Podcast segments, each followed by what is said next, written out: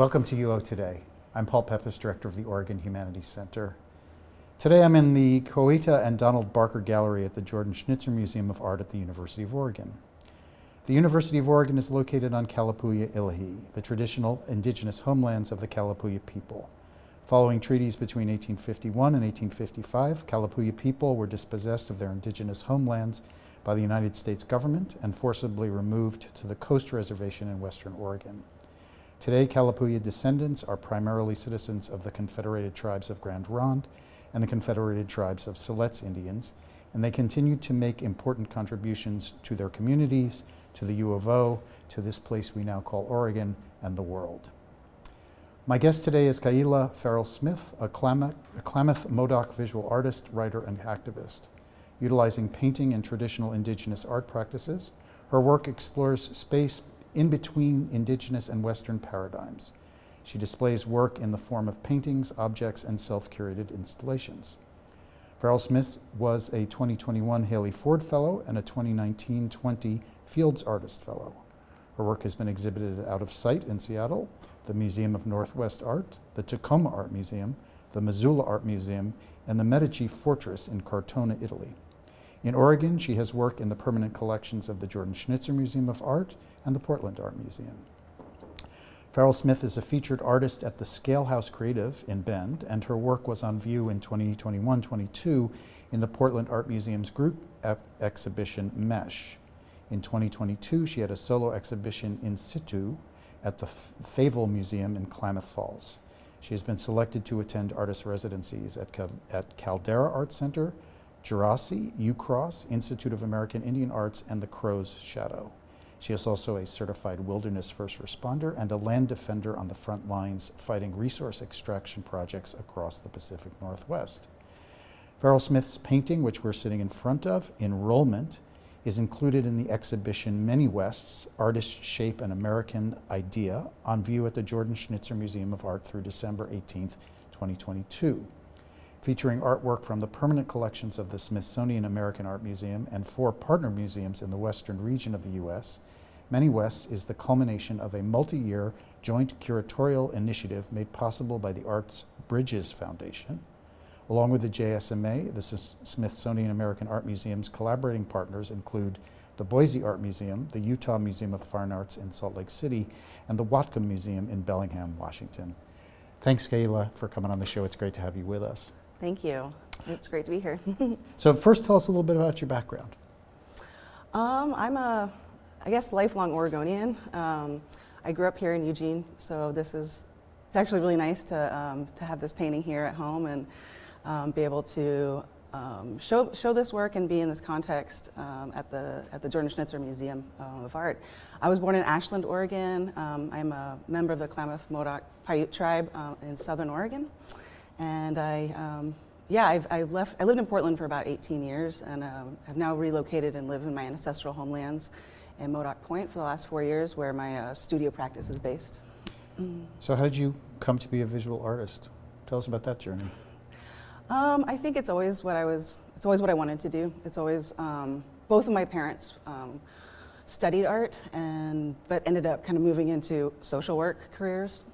And I was very encouraged by my family and by my community to, you know, kind of follow my dreams. And so when I lived in Germany, Wiesbaden, Germany, that's when I met um, my first art teacher, Paul Plattis, and he really encouraged me to, um, you know, build a portfolio and apply for art schools, and that's what I did. So you've been trained in Eurocentric art techniques mm-hmm. for most of your education or your institutional education. Mm-hmm. Um, but you've also, it's cl- clear from this painting, mm-hmm. integrated indigenous art practices into your work. So, how, tell us about how you negotiate that, mm. you know, yeah. paradox. Yeah, I mean, it's. I think that's kind of a deeper question, uh, kind of, inter- you know, that's like a deeper question within um, my journey, my art journey, definitely, uh, but also kind of a personal and spiritual journey of, um, of kind of gotten, I've kind of gotten to that we're all contradictions. like everything is a, um, you know, you're kind of weighing that. Like, and I learned that even like when I studied in Greece, I studied archaeology, and I was talking a lot about this recently with the Favell Museum in situ. Um, but that, you know, to excavate is to destroy. But, you know, what's the balance of, of, of that? So I've learned a lot through Western art history and studying, living and studying in Europe. Um, but I'm also half European on my mother's side. So you know, when I say paradox, that's also like, I, I need it to be a fluid life journey and not like two things. But they are things that are, um, what's the words? Um, yeah, I think I, I, think I work with contradictions a lot actually within my work. Um, I do kind of use this trickster energy. So I was trained in Western um, art, art, history and Western art techniques, um, primarily through painting, drawing, um, and studying at museums. You know, like at, going to PNCA at the age of 18. I had a full ride scholarship. At that time, PNCA, Pacific Northwest College of Art, um, is completely you know linked to the Portland Art Museum. So I was able to study and and um, study and work in that place. You know that so so and I, and in high school I lived in Germany in um, Wiesbaden, Germany. So we, my family we traveled to lots of museums. So I've, I've kind of had this, um, you know, like studying the canon of Western art history is something that I explore a lot, especially when I work with museums and their collections and kind of in this decolonizing museums realm that we're all now in, and I'm glad people are talking about, uh, which is great. But for me personally, it was kind of after undergrad, after starting to travel, doing a lot of environmental activism work, um, and really kind of hitting dead ends or burning out on those realms, that I ended up going back to graduate school um, and deciding to get the Master's in Fine Art, which I completed at uh, Portland State University. And that, at that time is when I um, met Cornel Pewewardy, who's a Comanche professor. Uh, he was the kind of the head, I guess, I don't know, of the Indigenous Nation Studies at Portland State. And that was a really important time for me um, and why I went back to school. And so I couldn't, I, or I didn't have accessible, access, access to bringing my indigenous upbringing and really a spiritual upbringing too, like growing up with my father, Alfred Leo Smith of the um, Smith versus Oregon case, you know, I grew up going to sun dances, sweat lodges. So a lot of that is within my artwork. I just didn't know how to find symbols for it, right? Um, because entering into the contemporary Native American art world is a whole other a whole other place that you have to navigate. So I was kind of watching all of it, and actually, a lot of the artists in this exhibition um, were mentors for me, to, uh, you know, mentors for me, and I've followed their practices since I was young since I was 21 when I got out of undergraduate school. So I've borrowed, you know, it's finding your own marks, I guess, has been a, journey. And so working with traditional practices like uh, tr- uh, basket weaving, um, I studied with Pat Courtney Gold, a master basket weaver. Those designs, you know, came into my work um, right after graduate school, studying baskets and museums, museum collections. Um, and then also doing carving with Shirod Younker was um, a mentorship that was important. And just my work in general with Sherrod has, has been key because he ran a camp called Journeys in Creativity um, through the late Oregon College of Arts and Crafts. And I was a mentor for that, for the students, but I had never studied basket weaving, carving, or those traditional art forms up until that point.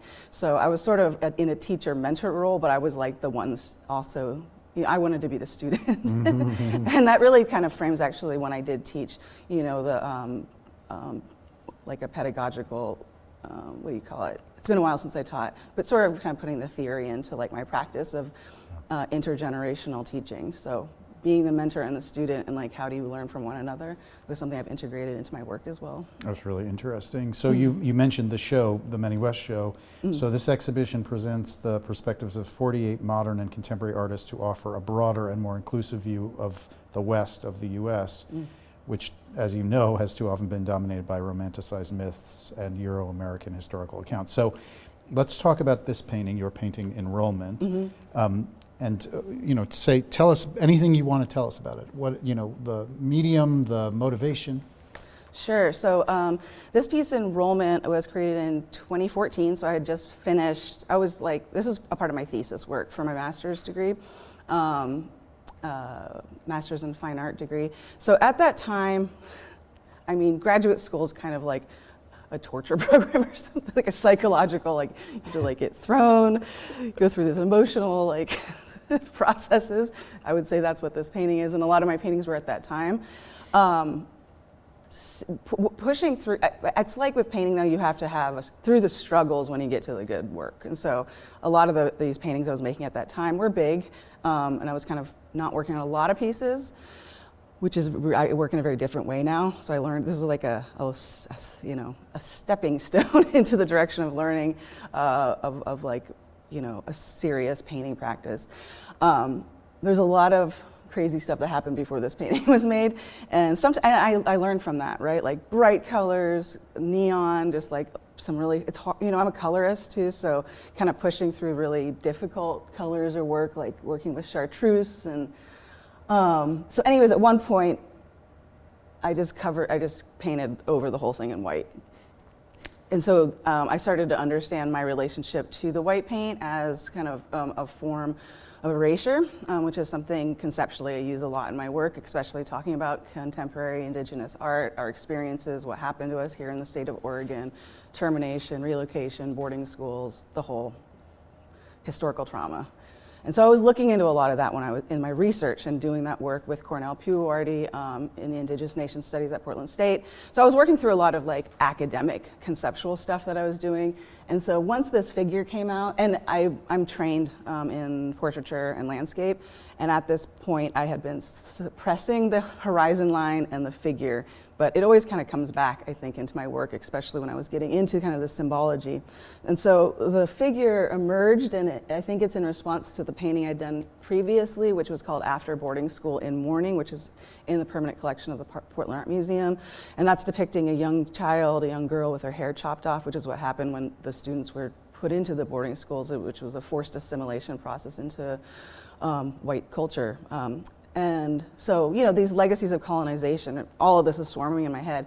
So basically, what happened though is I put on the Hudson Bay blanket over, the, wrapped into the figure. So this is a reference to biological warfare and the smallpox that, disease that was put into the blankets and delivered to indigenous communities. So it's, it's a dark history, but a lot of what it was, and I'm looking directly at Marie Watt's piece across the room right now, also referencing Hudson Bay uh, blanket designs and I actually really love these pieces in conversation with one another.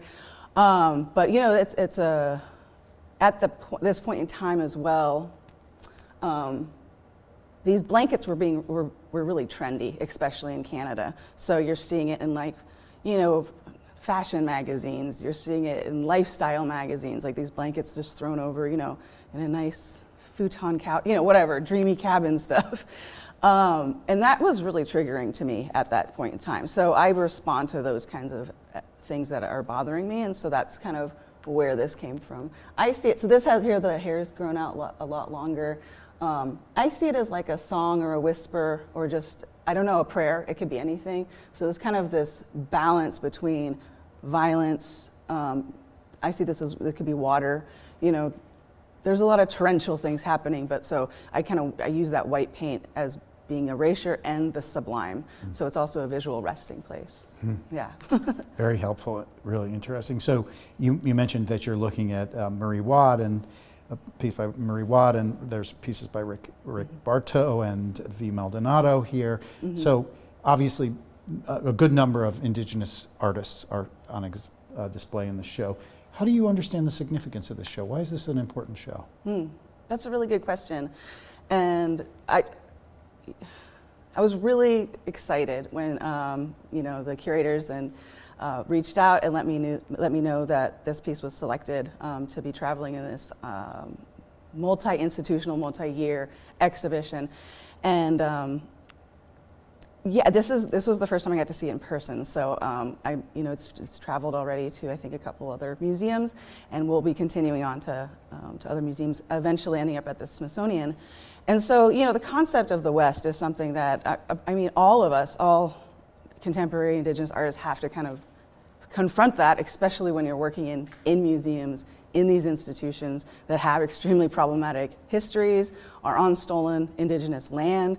Um, I did, I've done a lot of this work with the Portland Art Museum um, and now with the Favell Museum, also at the High Desert Museum. And um, I know Liz- Elizabeth Woody, who's the director of the Warm Springs Museum, and so I'm very interested in these cultural building indigenous-led cultural institutions, and how do we, instead of fighting back constantly within the Western narrative or Eurocentric Western narrative, you know, kind of starting to build our own spaces. Because it's heavy work, you know, when you're in these collections and you're in the vaults and this is the first time personally that I'm engaging with you know these these types of ceremonial objects in some cases, objects that um, that need to be you know through the NAGPRA um, um, that need to be given back. You know, so there's and that's heavy. That's like a deep that it's heavy work. Um, so the context of this exhibition is extremely important to start um, bringing in. I mean, I love the diversity of artists in this exhibition. I find it extremely important, you know, to be diving into these narratives. I mean, what we're, what we're doing is we're fighting and dismantling and confronting historical narratives. Um, and so I've learned a lot from James Lavadour, Rick Bartow, um, Marie Watts' practice, V. Maldonado's um, painting practice. And you know, it's like having contemporaries is really important. You learn from one another. You see how they are uphold, you know, being up, upheld in the formalism um, so, you know, what's a good painting? You know, that's, that's all I ever really cared about. And so, you know, I went to Santa Fe eventually and did do the residency there at IAIA, but that's a whole other market. So it's sort of like, how do we start, you know, building um, educational formats to use art and creative expression to start helping students or viewers um, confront these really, really horrific and traumatizing um, war, and I think we were going to talk about that. I consider myself a wartime artist. Um, you know, that's, and like I, I mentioned that, you know, so there's been so much of the settler colonial project design is to erase indigenous culture. And so that's where that paradox come in. And that's what I deal with in a formal sense. And, um, and so, yeah, this painting is kind of is upheld within that. And, um, yeah, yeah. Um, let's go. That's let's good. move okay. on. Yeah. yeah. so you you just mentioned that you consider yourself a wartime artist. So why? Tell us why. Think yeah, that's it's an important question, and I have it is a self. You know, it's a it's a title I've, I've put on myself. Um, excuse me. Sorry. Um, so I, I, mentioned that I lived in Germany when I was in high school. Um, I got to study uh, European history um, through painting primarily. I always wanted to be a painter. Um, and I was I've been very influenced by post world world both World War One and World War Two uh, German expressionist artists is very much a huge inspiration from Gerhard Richter. I mean, even Joseph Beuys. There's a lot of post World War II artists that have been extremely. Um, I've been very inspired by, and I know artists like Rick Bartow has also been uh, very inspired by by the, that work. And I think you know when I've studied history through the lens of, you know, the Western canon of European history. So I studied Greek archaeology, er, archaeology in Greece. I've studied in Tuscany in Italy for almost a year.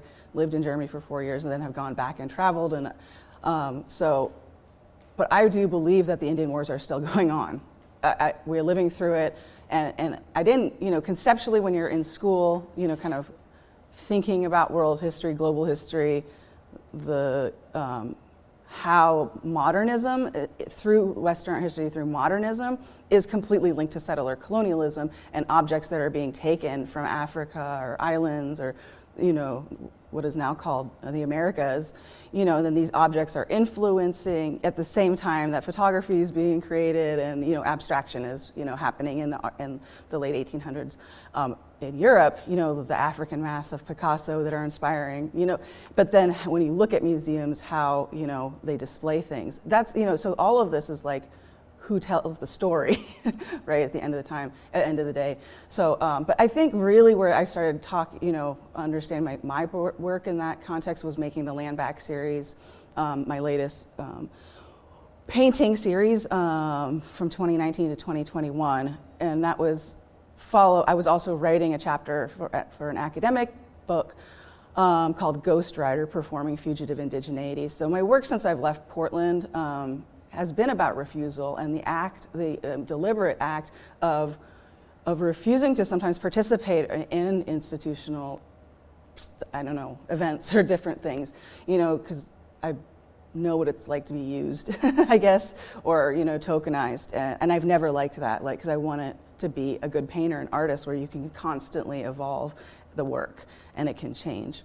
Um, and follow, coming up to the wartime artist is that um, I've been on the front lines since tw- personally since 20. I mean, I've worked in the environmental movement for 20 years, but it was really going to Standing Rock in 2016 that that was the ba- that was a battle. It was a corporations against all the people fighting to protect water, and you know you're there, and people got their eyes shut out and their arms blown up by um, corporate, you know, cops protecting the DAPL pipeline, Dakota Access Pipeline. So that really fueled um, my yeah, it, it, changed my life. Let's just say that. And so once I came home here to Oregon, we fought the Jordan. we I've spent the last six years fighting the Jordan Cove LNG pipeline, and um, I'm currently suing the state. I'm one of one of plaintiffs suing the state of Oregon Department of Justice over being surveilled for being a Jordan Cove tribal activist.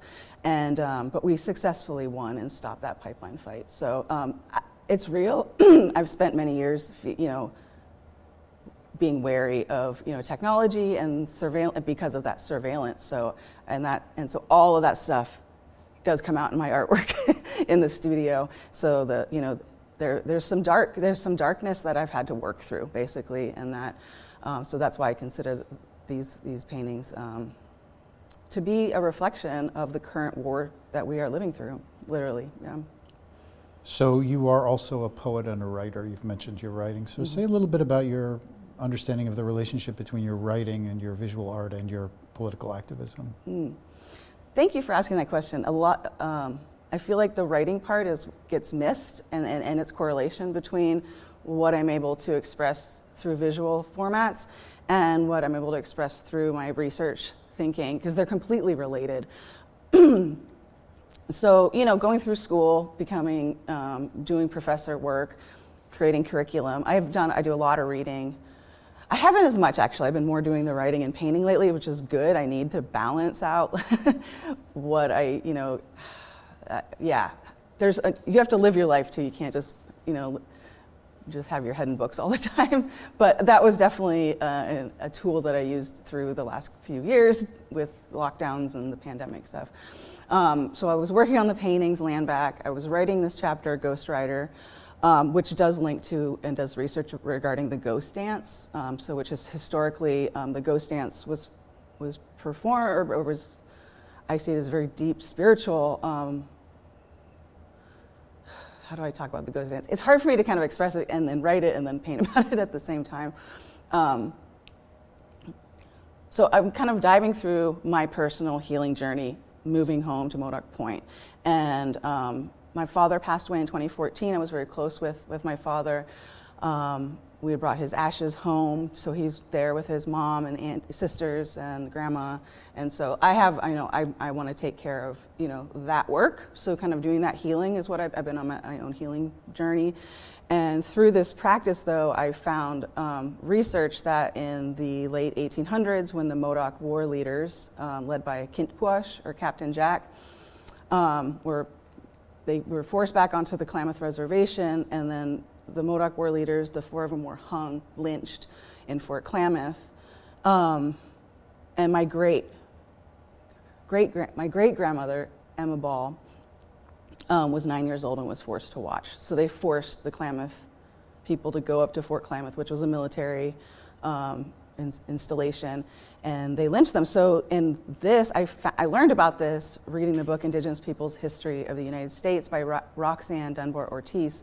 And in that, when I was teaching this book, you know, I ended up like, was like, wow, this is actually a really big deal. So, in 2003, Dick Cheney and George W. Bush's lawyer, John C. Yoo, cites the, hang- the lynching of the Modoc war leaders as legal precedent to open up the torture program in Guantanamo Bay and Abu Ghraib in Iraq. So that, which is, tor- this torture program has still been going on. And so I have a piece in that, that series called Torture State, which is kind of depicting a hooded figure, and that is my visual representation of all this research that I did. But I, re- I really want people to know about that because I, that doesn't seem right, you know, of like where is the origin of the word terrorist and, uh, and what is its relationship to the United States, their view of their sovereignty in relation to stealing all our land, committing genocide. You know, what, what were the Indian Wars about in late, late 1800s? So I find that really problematic